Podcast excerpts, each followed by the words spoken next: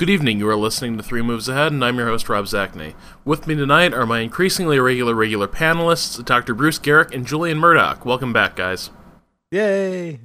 Oh my god, oh my god, it's never over for Hova. Oh my god. Oh, Good lord! And here, here I was going to say I've missed recording with you, Bruce, and now I'm not so sure. I thought we were talking uh, about Kanye and Hova. I mean, I don't know what you guys are talking about. I mean, that's the most important thing in my world right now. I'm glad we're all on our best behavior because uh, tonight we are joined by our friend Soren Johnson, lead designer of Civ 4. Soren, welcome back to the show. Hey guys, it's great to be here.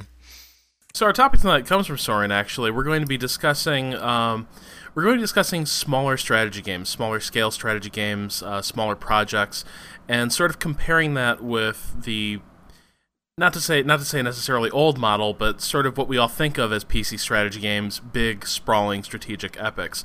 Uh, Soren, you want to talk a little bit about uh, what brought this topic to mind?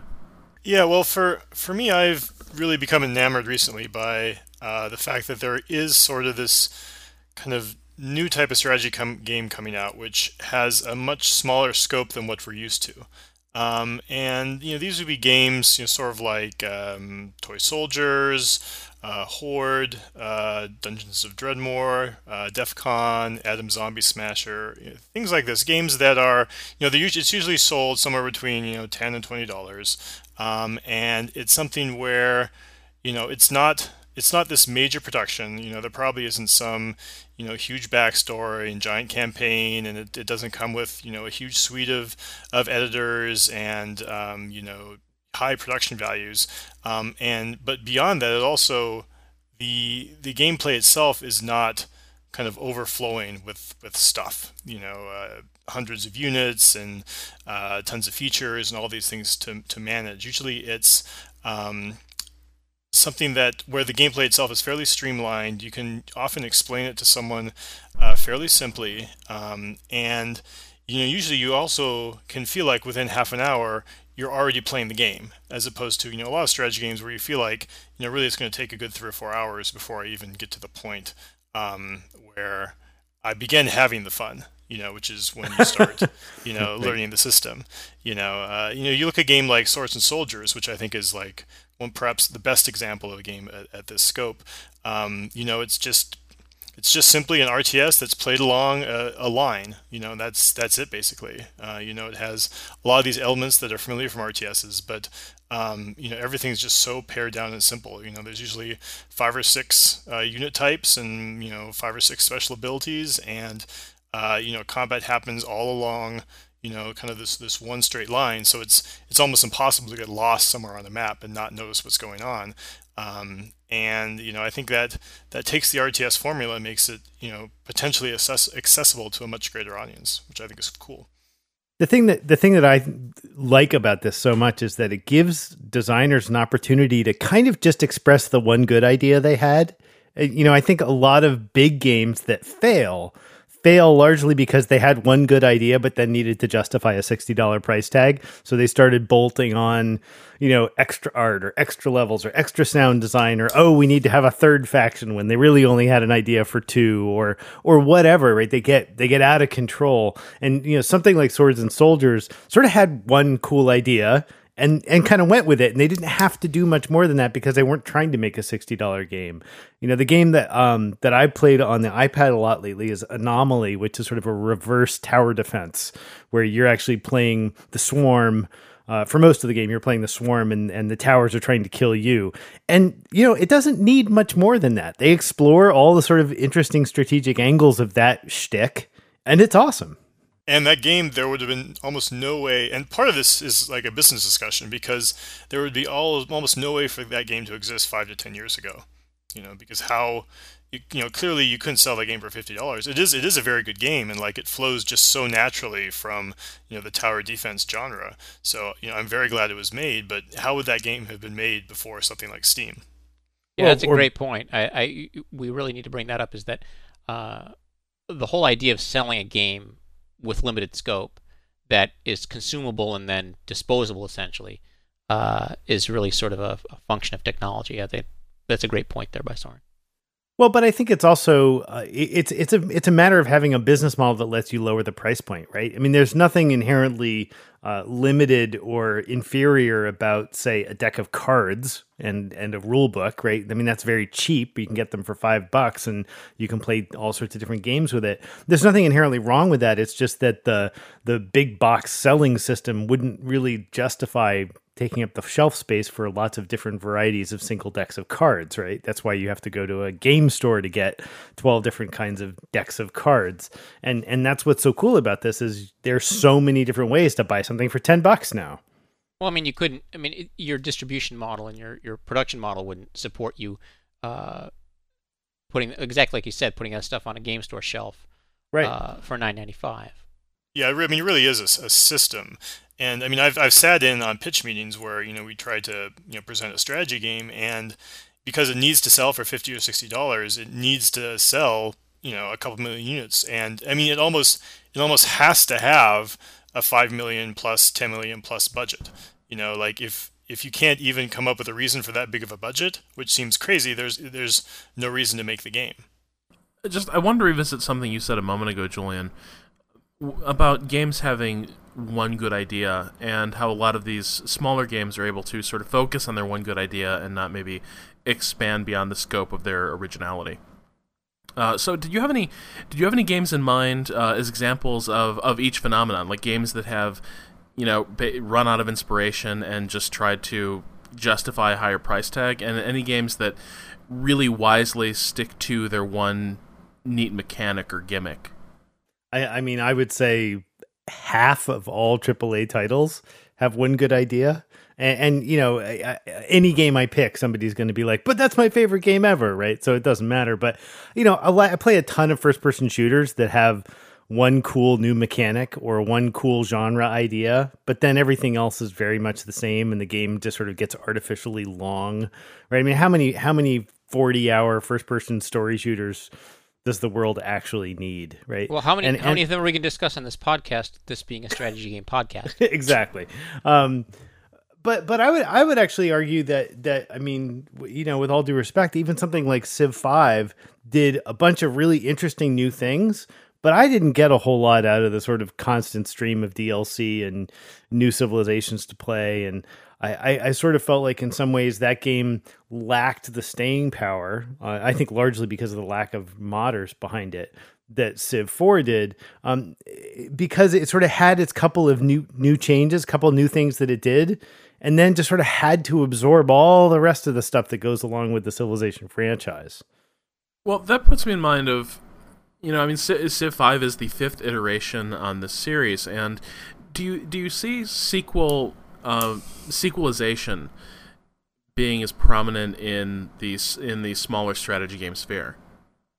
I would hope not. I mean, I, I, hope I hope not. I mean, I think one of the issues going on here is that the 50 60 dollar games that work. I mean, to get there, you know, you kind of have to be this this long process to even get to this point where it's this franchise that has you know grown over time and you justify you know justifies that that price and also justifies all the features that go with, with it. You know, when you look at games like, you know, your StarCrafts or your Civ or your Total War, I mean, you know all the stuff that goes into that game and it makes sense that they can keep making games at that level. But for something new, I think it would be a, completely a mistake to try to, you know, aim for aim for that level. But because what's the right way to put this?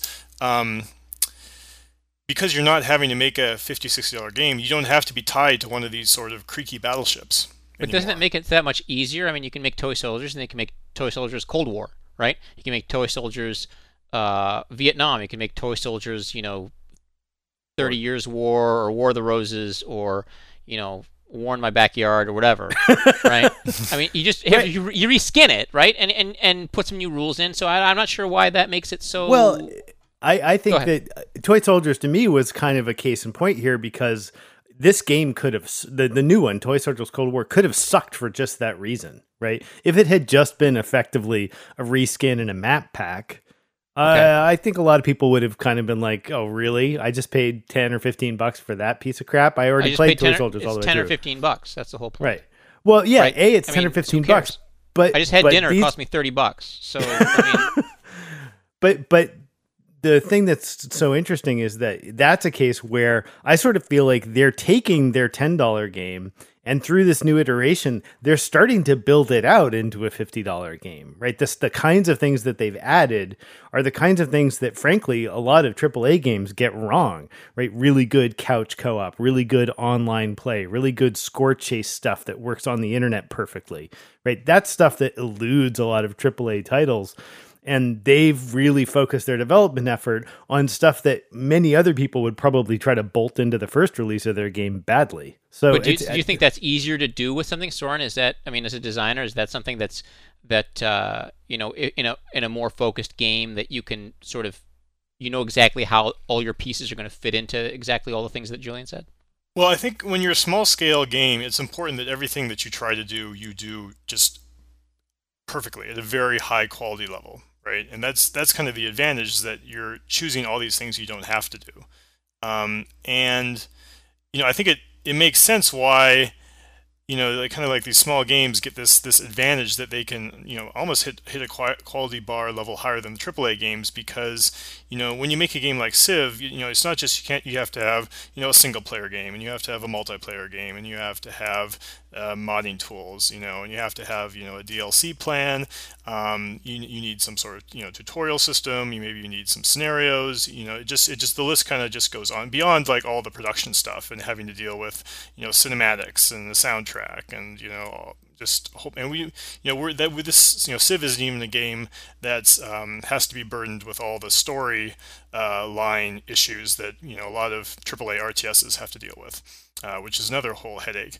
Um, so you know generally speaking the leadership you know the lead designer uh, of a game can only deal with so many of these things before um, you know their talents start to get really diluted Whereas with a game with such a smaller scope, you know, the the lead, who you know you assume is you know a talented designer, can really put this sort of laser-like focus on the you know two or three things that these smaller games are trying to do really well. Well, can I can I just bring up, up a point that it kind of I was thinking about when we sort of decided on this topic is that uh, the whole idea of scope. I mean, it means it means a couple different things to me.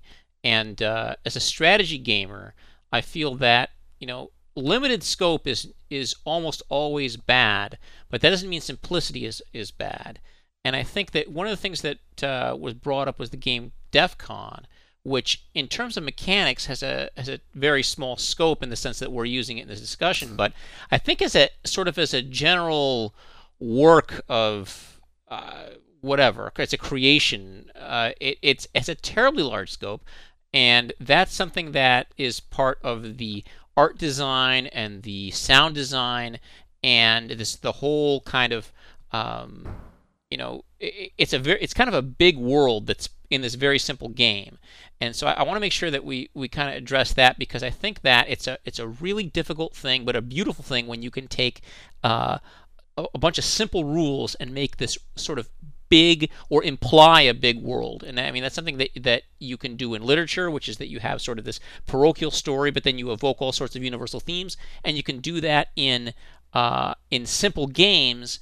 Uh, and make them seem bigger than they are, and and so I want to make sure that uh, I mean, for me as a strategy gamer, I mean, it's all about imagination and it's all about sort of imagining things that are bigger or things that are sort of imply. You can imply things in a game that don't necessarily uh, aren't necessarily directly treated, but uh, it just makes the game seem bigger. So uh, there, we have this whole list of games, and just for the audience, we were we were uh, you know batting games back and forth, and, and Soren came up with a great list of you know all these games that were sort of small games. But I think within them there are uh, there's a subset that are that are small games because they're just small games, limited scope games, and they're games that are small games that have a have a sort of a breadth and a and a and a, and a world creation that that uh, I really appreciate uh, more than some of the others.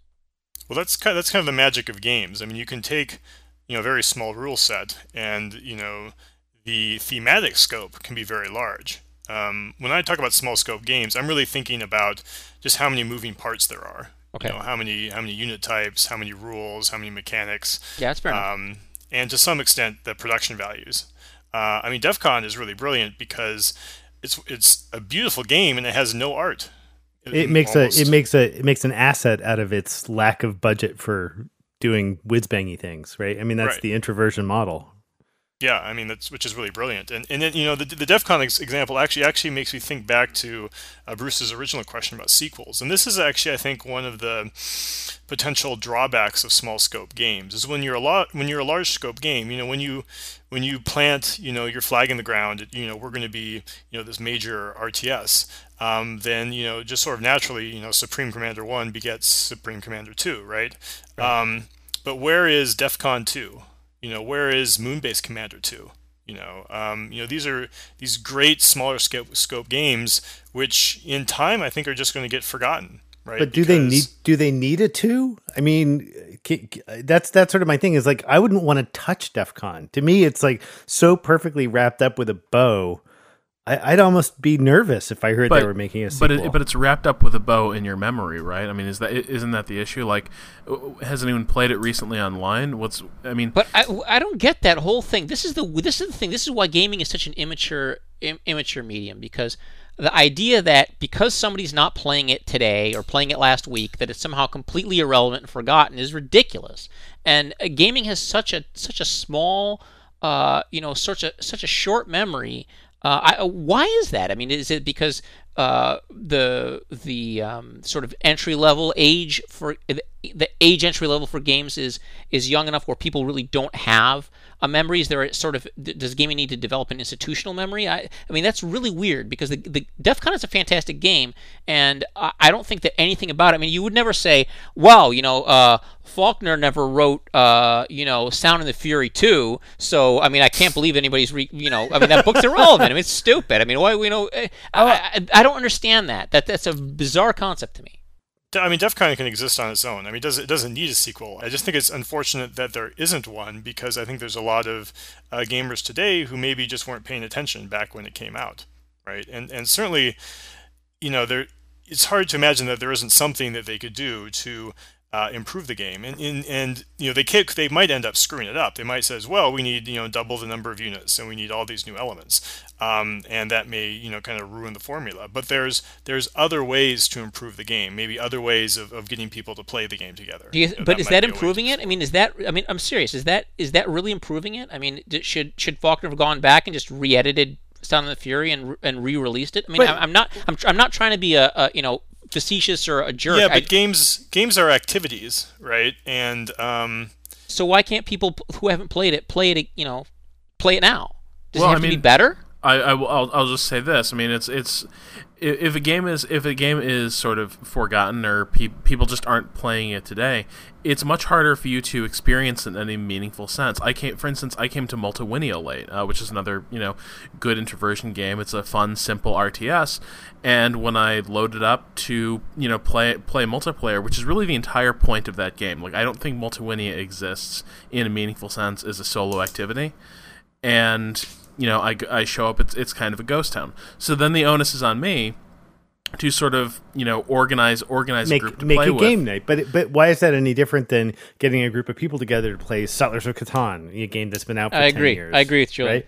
So the thing uh, that my my answer to Bruce here is actually that the reason we historically have that problem is because you know, platforms abandon gamers, not the other way around, right? You can't play your NES cartridges unless you have some old retro game cart, you know, sitting in the corner that you can make sure still works.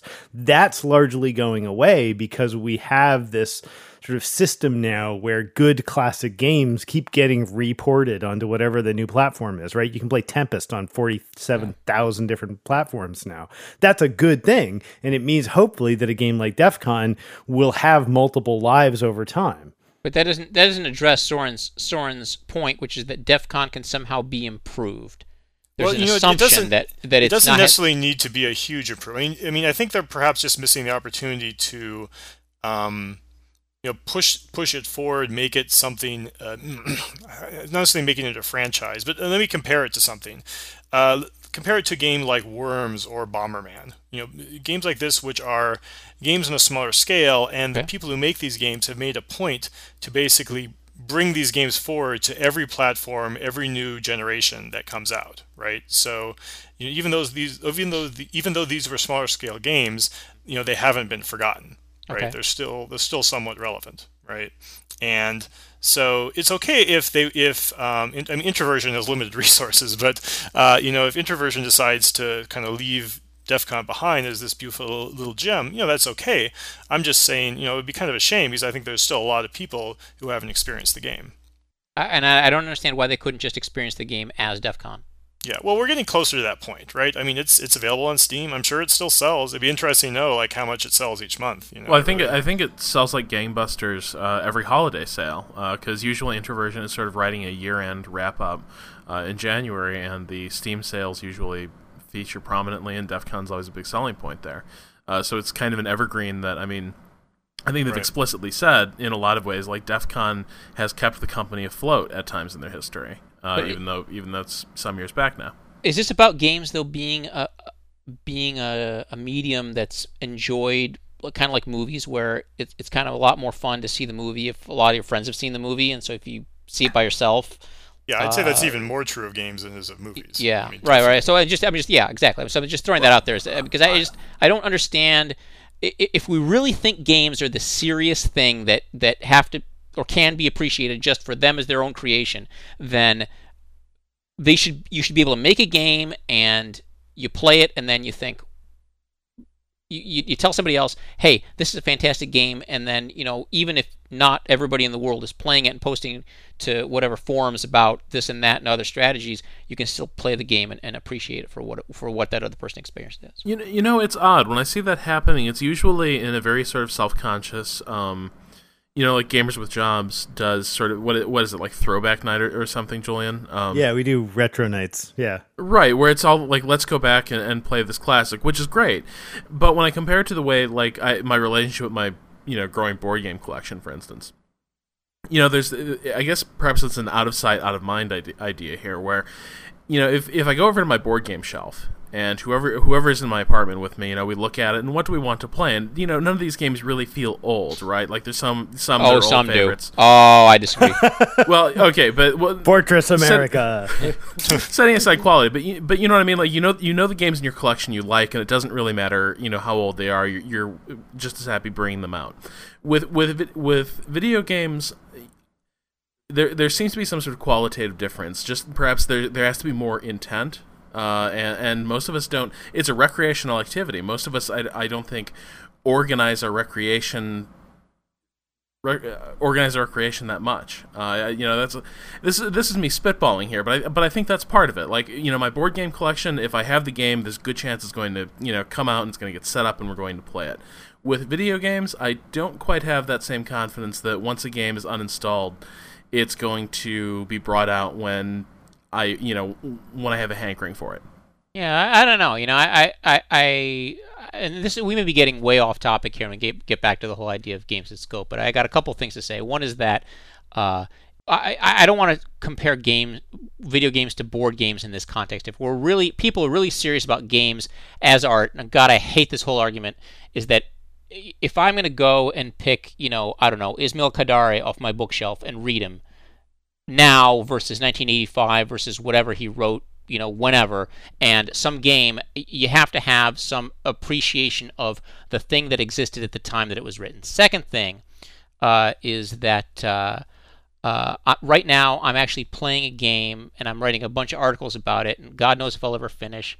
Um, but uh, the game's from 1999 and as far as i'm concerned uh, it's as good or better than pretty or I'm anyway, I'm more inclined to play it than I am to play almost anything from 2011. So there's that. But I can't tell you what game that is. So anyway, tease.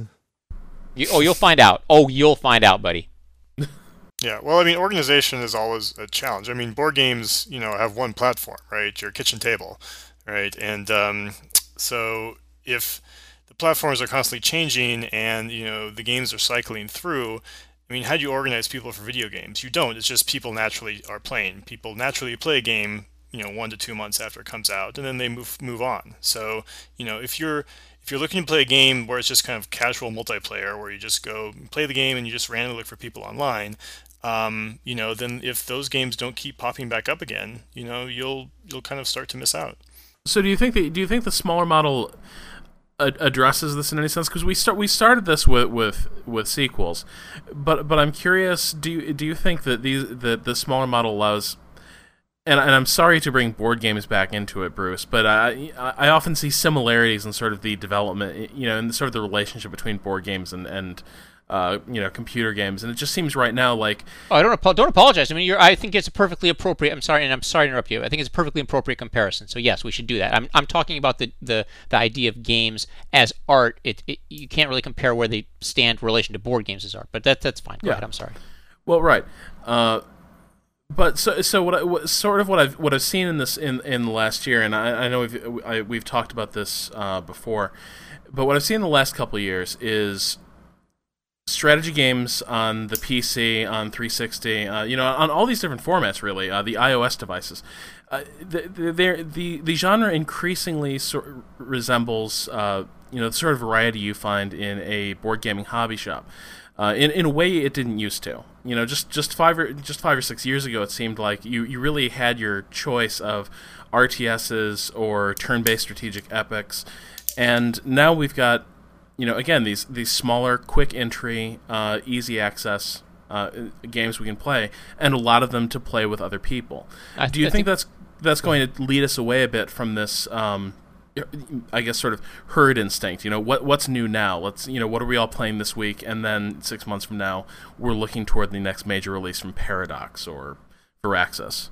Well, I think that there are a couple things there. Number one is that I think the game, the nature of the, the demographic of gaming will always be such that uh, people are very interested in what other people are playing and are going to want to play that thing. Okay. Um, the other thing is that uh, so so that's never going to go away. But uh, I, I I played Horde. Okay, I bought it and I played it. It was on sale, fifty percent off, and is that a strategy game? It's a it's a board game, really.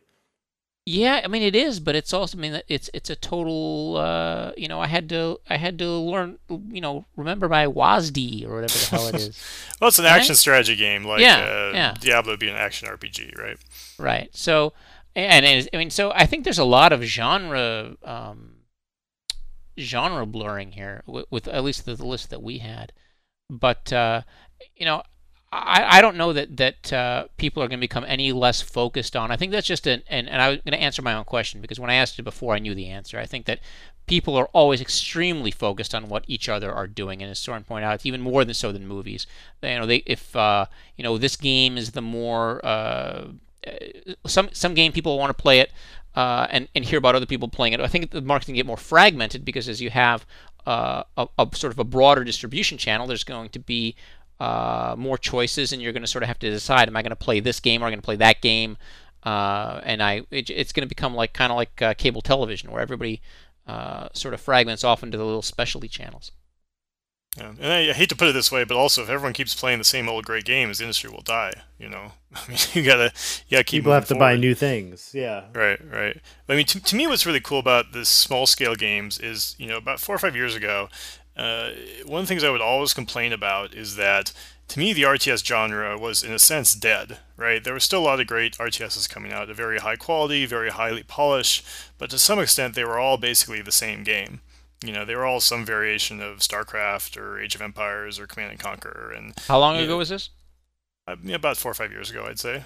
Okay. Um, and um, you know, they all follow the same formula of you know, start, you know, have some peons, grab some resources, build your barracks, make some tanks, go attack the other guy, right? Um, okay. And but to me, an RTS could mean so many different things. It's just you know literally a real time you know strategy game that's played in real time. Which the big advantages of that is you can play it. You can play a great game multiplayer because you're not you know waiting for the other player to, to take their action. Um, but nowadays, you know, you know, I kind of look through, say, that list we were we were going over earlier, and I see, you know, Atom Zam- Zombie Smasher, I see Anomaly, uh, Defense Grid, Galcon, you know, Hegemony, Horde, Age of Booty, Swords and Soldiers, um, Toy Soldiers. These are all, in some senses, RTSs, and they're all, you know, very unique, different, innovative, um, very unlike uh, that sort of standard Command and Conquer model. Right. Atom Zombie Smasher is a great example. I mean, it's a it's an RTS, but it's a it's it's sort of almost the quintessential strategy game. I mean, there's so much optimization and, and replaying and, and changing your parameters and that kind of thing. Uh, so yeah, I mean, I, I, I agree with that. Um, by the way, more Atom Zombie Smasher. What do we have? Is it Atom Zombie Smasher two? With like, but um, yeah.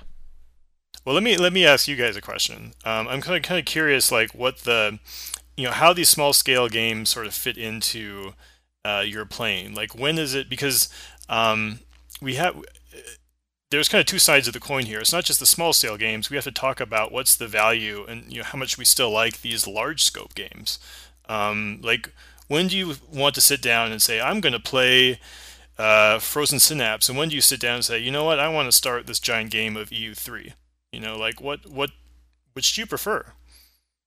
Well, I, really, I think it's not a matter of preference. It's a matter of the the sort of growth of these smaller scale games, particularly like multiplayer asynchronous games, where I can mm-hmm. either play them, you know, you know, occasionally when I get to my computer, or they a little thing pops up on my iPhone, and I can take a turn in a game it, simply expanded the amount of gaming I can do in my life. Right, I, as I've gotten older and I have kids and I have responsibilities, I just don't. The number of evenings I can sit down and play for five hours to really like grind through some awesome Civ turns or something like that. It, it, just gets rarer and rarer. So this is sort of rescued gaming for me, particularly strategy gaming. Um, and and I think that the the multiplayer component for me doing these kind of asynchronous turn-based stuff that's been the major revelation. I mean there's a there's a strategy card game if you want to call it that on the ios system called ascension um, which is a pretty straightforward game um, and it's it's not the best game in the world when you play in person, but as an asynchronous card game, it's brilliant because there's no interrupting, right? But it's still very strategic. It doesn't feel like solitaire because you're trying to keep track of what your opponent's doing and you're trying to sort of optimize your own little deck building engine, right? It's sort of a Dominion knockoff and and those kinds of things just have completely expanded the amount of time in my day that I can play games because time I might have spent before uh, you know, I don't know, thinking, sitting on a bus thoughtfully in peace. I'm now playing games. right. What about you, yeah. Rob? I, I, know my answer, but I, Rob hasn't answered the questions. I want to give him a chance. Well, I mean, the answer the answer is complicated uh, for for me because I have to review a lot of these big sprawling strategy games. I will I will admit that outside of my review period, uh, a lot of these games are still on my hard drive, and I fully intend to go back to them. But the the the time since I last played, you know, grows ever more. I've got like two or three uh, abandoned games of War in the East. I've got you know abandoned games of uh, Pride of Nations. These are these are all these are games I liked. I liked uh, liked a great deal, uh, but they require they require a couple different kinds of investment. I find, and and, and it does become difficult to uh, to fit in, especially because we we have this you know we have this embarrassment of riches when it comes to options on how we spend our gaming time. And so what what I find when I look at these is I do get frustrated. I have a lot of frustrations with the big sprawling strategic epic. I think a lot of them don't present information well, don't teach themselves well, but I find the biggest obstacle I have to to seeing them through is you know, I not only do they require a a large investment of time to get through a campaign, but you kind of have to keep playing them and not not take breaks from it because if you do, when you come back to it, it's this completely strange map and you have no idea what you were doing. And then you kind of have to re you know relearn relearn the game try to figure out what you know you three months ago were, were, were planning on doing. And a lot of times it's very easy at that point to to completely bail on the experience. So uh, you know I, I find that th- there are a lot of these games I like in principle, but they also a lot of them end up in this sort of nebulous, half-finished state where, oh, I, you know, I, I, I know I like these games, and yet somehow I never find myself firing them up.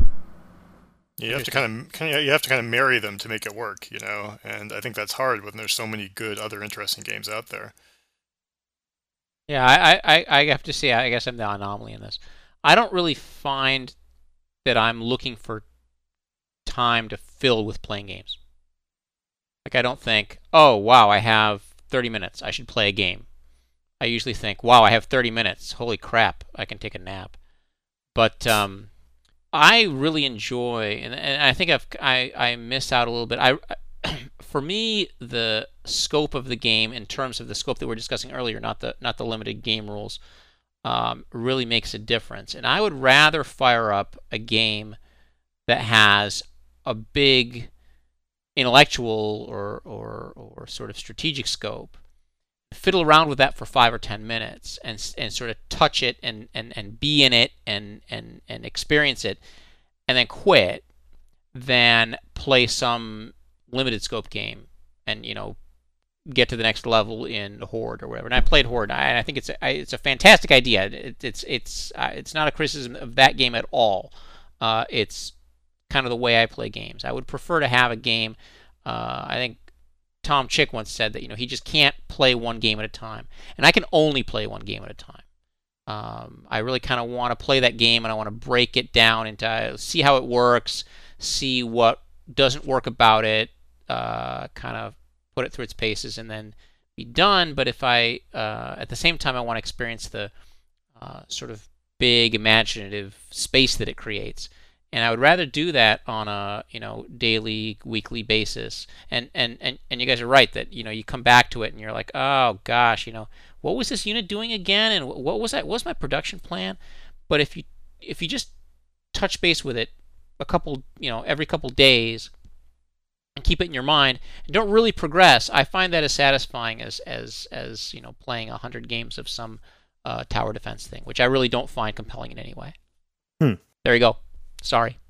no, it's okay. It's just I I find myself in the exact opposite position, which is I I I just face that wall of what the hell was I doing every time I go back to some big RTS that I haven't played in a week. Yeah, but so, I mean, for me, a lot of the time, the game isn't really the thing that I'm really after.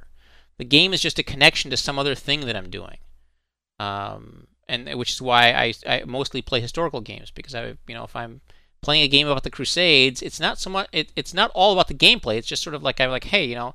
Is it the touching kind of, history? Yeah, is there some kind of Crusades thing that I can do right now? I mean, I can't really go invade Jerusalem, so what could I do? I could play a game about the Crusades. I could read a book. I could go read, you know. I mean, whatever. I mean, it's just it's it's it's it's part of a different process, uh, and I'm not necessarily going to play you know a game about plants and zombies unless I'm some sort of botanist. See, I think you know what's changed for me, I guess, is uh, p- part of this. I think is because I've started playing so many more board games. I think I used to be much more.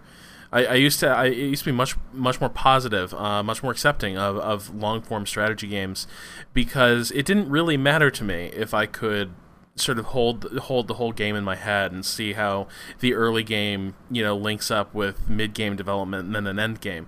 And now increasingly i find myself i want i want to have these sort of self-contained experiences in part because they're just it's satisfying to be able to play a complete round of something you know in an hour or two. That's you know i i enjoy i enjoy that. I agree. I mean but, the, the, yeah go ahead. I'm sorry. Yeah but the but the other part of that is also a lot of times when i when i reach the end of sort of a grand campaign uh, in the in these longer strategy games.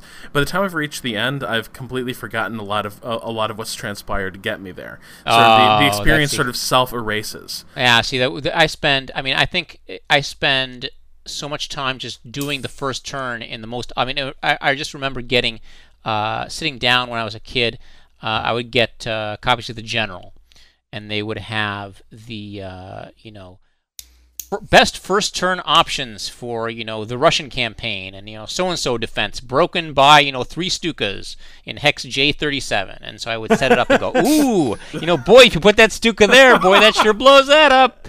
And and uh, you know and, and same thing I think when I you know when I got war in the east I was like wow what's the single best way to break down this defense on turn one?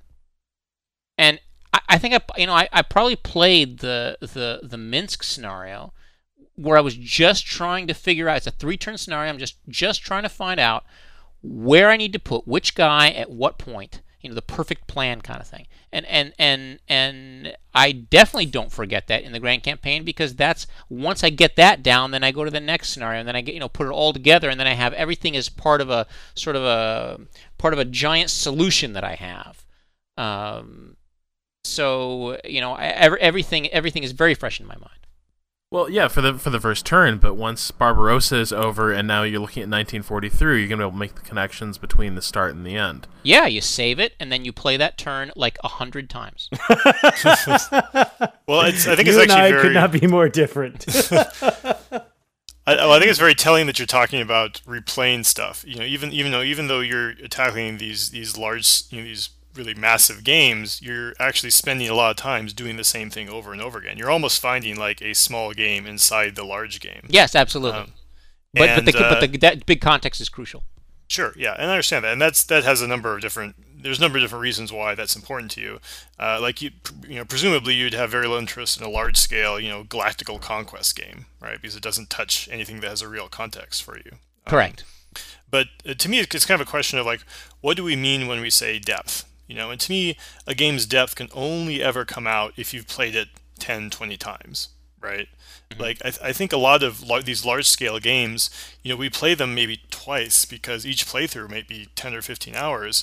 Right. And at the end of it, does it have depth or not? We'll never know, really, because we're just choosing you know 20 you know we're making 20 choices from a, a, a list of 100 options right? And like how many times would we have to play that game before we get a sense of like you know how all these this huge list of options you know how it actually you know all fits together? Probably the designers don't actually know themselves right? Okay. you know unless you can rep, you know repeat a game that many times you're not going to find out you know you're not really going to get to the, what I what I like to think of as the good stuff with the, with the strategy game, which is when you really feel like you understand all the dynamics and you're now simply adapting to the environment, whether it's some random map or the cards you draw or whatever.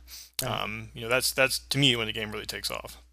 Yeah, well, but uh, that's that's the I think that the, the the counterpart to that is the, is is gaming it is the strategy gaming in these large scale games.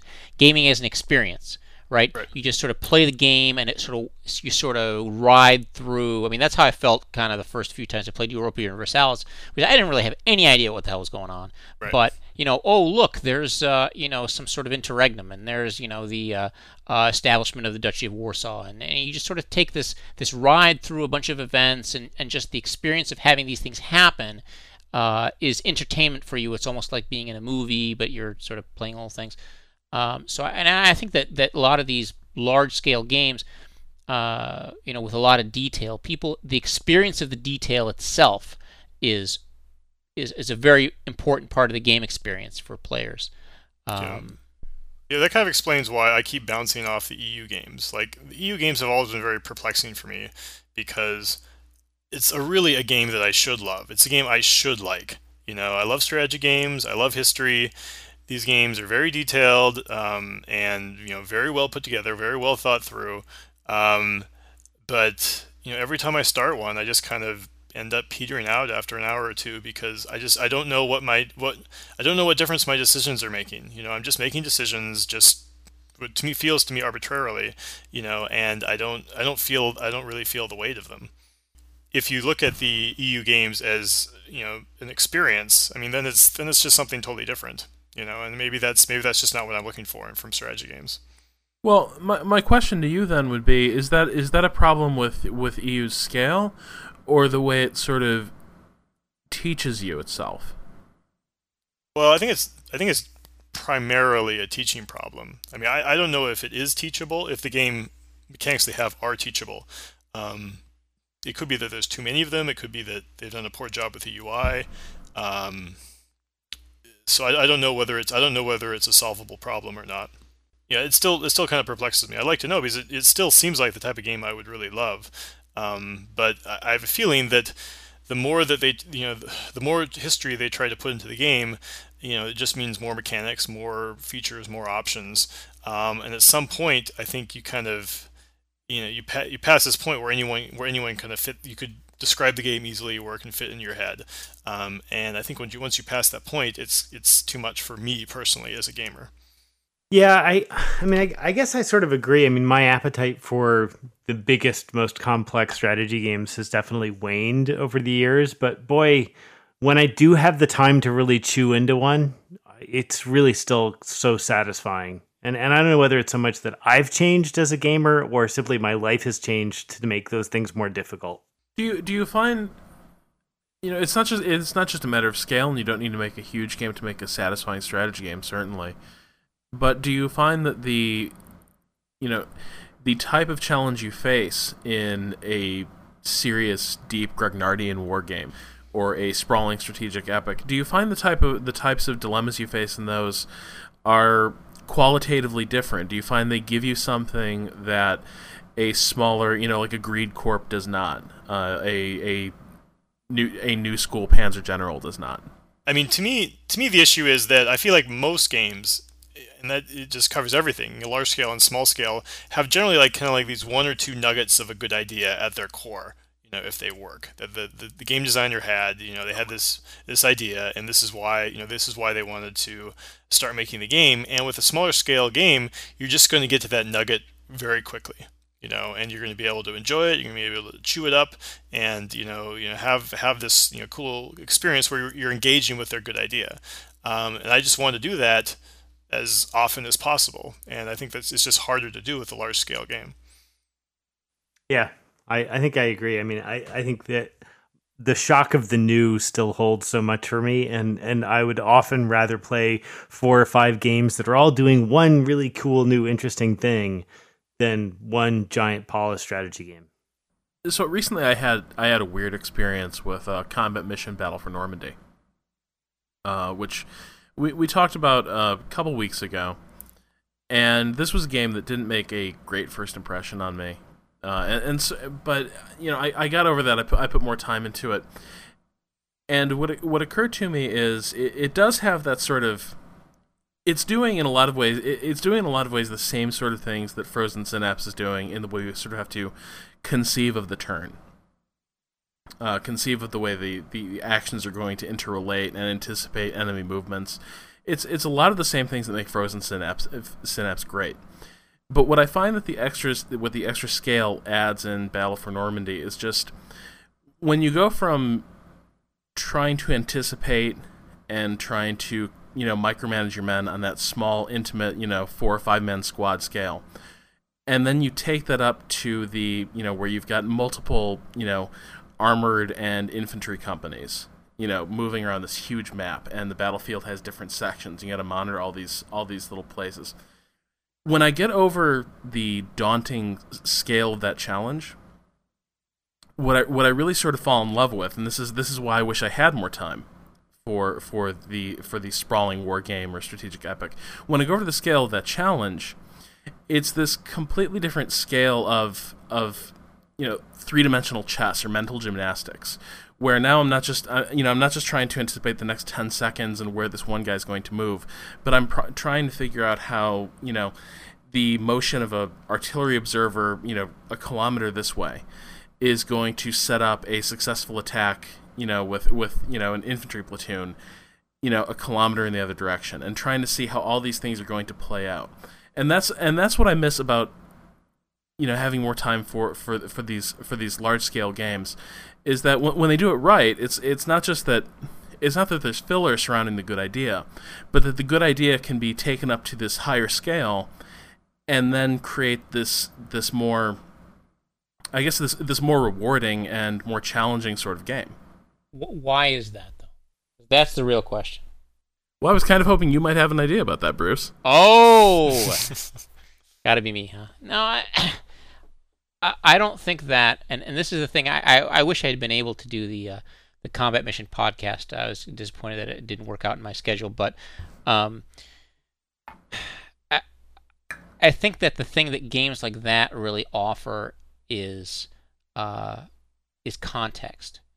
And you know, I've played Frozen Synapse, and, and it's a fun game, and it but it really doesn't. Those little guys that are running around uh, are just these little guys, and the combat mission squad that stood in the corner of whatever building in some uh, you know city map and basically blew up you know the six stug threes that you know came rolling down the street uh, you know until they ran out of ammunition and they got crushed but you know kept my opponent from getting the victory hex or victory, you know, victory location. Uh, that's that kind of context Uh, and that kind of personalization of the game is, uh, I'm not sure why exactly, unless it's the historical context of it, uh, why exactly that makes, why that's so personalized. Um, and it, it's also, I can't fathom why Battlefront doesn't just sit down and put all their um, all the resources into making combat mission campaigns. It's it's crazy to me. It's completely nuts. That thing they, they basically gave to some guy, and this is and and and uh, Battlefront.com. Feel free to to send uh, nasty emails uh, saying that I have completely wrong. But my understanding was that they basically had the whole thing outsourced, and they just couldn't get it done. And I don't see why something like that, where you're you're giving all this personalization in in this amazing sort of potential space of contextualization, um, where you can have you know your your your units that move along just like just like the the um, Panzer Corps kind of model, but in in a, in a much more uh, connected context. Uh, I, I, think everybody wants that, and uh, and and the reason that you're seeing that um, why you know this this moving that artillery uh, spotter. Uh, you just have more space. You have more place to imagine things. It, it's sort of you're creating this whole world. Gaming is all about imagination and creating worlds. And uh, the bigger the scope of the game, the more room you have to do that. So, uh, and then at the same time, the more personalized you make the game, uh, the more connected, the more uh, um, the more invested you become. So I think that that's that's a thing that that these large scope games can do uniquely that can't be done. They just it can't, it's not possible to do in these limited uh, limited scope simple rules games. Um, that you can play in an hour. I think that the the, the investment that you um, that you put into these these huge strategy games has a reward that's really unique and sort of singular uh, and can't be recreated no matter how clever you are with game mechanics. As we wind down here, do you guys do you guys agree with that? Do you think that the that we do have to sort of choose between these sort of rich, um, imaginative spaces and these and these stories that can unfold in sort of the larger strategy games? Uh, do you, do you think we have to choose between that and sort of the you know the the quick hit of the uh, smaller scale strategy game? Uh, I don't. I, I think there's there's definitely room for both in the market, and I know that there's room for both in my life. So, I to me, it's just it just makes this a better time to be a strategy gamer than any time I can remember.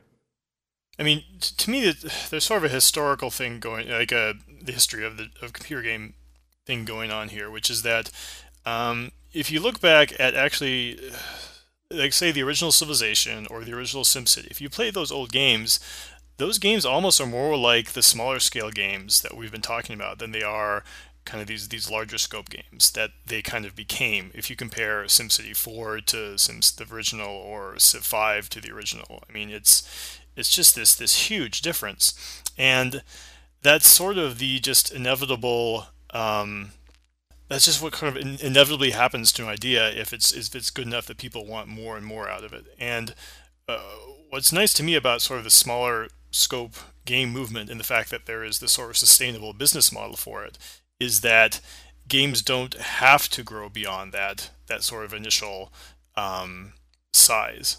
Uh, and you know I because I miss games that are, are this the you know the size of Civ and SimCity and even things like Populous and Mule and Lords of Conquest you know it's it's like those type of games kind of disappeared for a while and so I'm just excited that games like that can, are back now.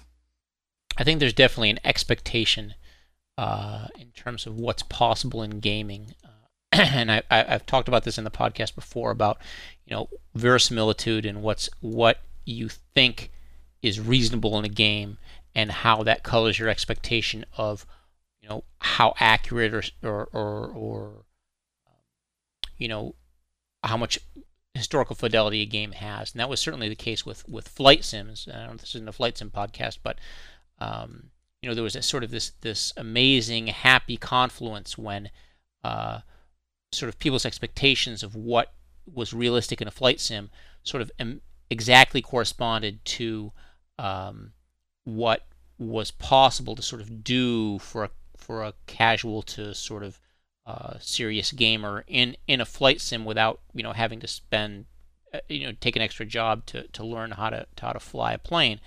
And um, so I, I, definitely think that there's a that there's an expectation uh, that colors your perception. And uh, I remember playing uh, Civ.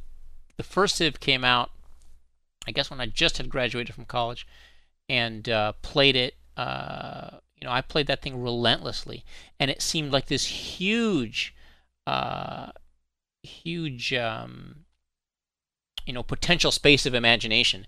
And to be honest i think it i think it still is in the sense that you can create just like with like i was mentioning with DEFCON before you can create this huge canvas of of uh, of imagination with relatively simple rules. At that time the rules seemed incredibly complex uh, and of course now we don't see the original civ rules as being complex at all but uh, i think that uh, you can give people a place to sort of go and and and and and and be uh, an escape to because games are ultimately that's what games are is an escape uh, a really uh, you know a, a, really comfortable open space for them to escape. Without that many complicated rules if the sort of the, the scope the intellectual scope is big enough yeah, I think what Bruce is, Bruce is saying is very important because it's kind of back then games were limited in their scope by necessity. You know, as a technical limitation. And I think we're now getting to the time where we're maturing as industry, so we now limit our, our scope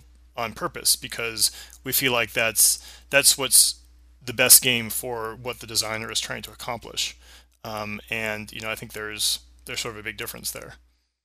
You, you feel now that designers have the choice between asking what can we do versus what should we do? Yeah, definitely.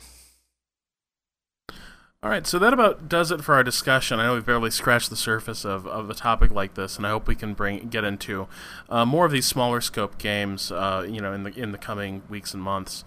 Uh, but as always, uh, thanks to everyone for a fantastic discussion. Uh, Bruce and Julian, it was great having you back on the show, and it was great having you back as well, Soren. Yeah, absolutely. It's great to be here. Thank you. Yep. And as always, if you enjoyed this episode, please uh, remember to retweet and refer us to anyone you think might enjoy it. And uh, as always, uh, feel free to rate and review us on iTunes. Hopefully, next week we'll be discussing Age of Empires Online, uh, and perhaps, uh, certainly not making any promises for him, but perhaps we can get uh, Mr. Chick on to share his rather. I understand it might be a rather incendiary opinion on Age of Empires Online. Oh, uh, so tune in for that next week. Does Tom actually think something? Ooh. There you go, Chick. we're bringing it next week. All right, that'll do it for our show tonight. Good night, everybody. Thanks, guys. Insert rap music here. Insert rap music here. Right.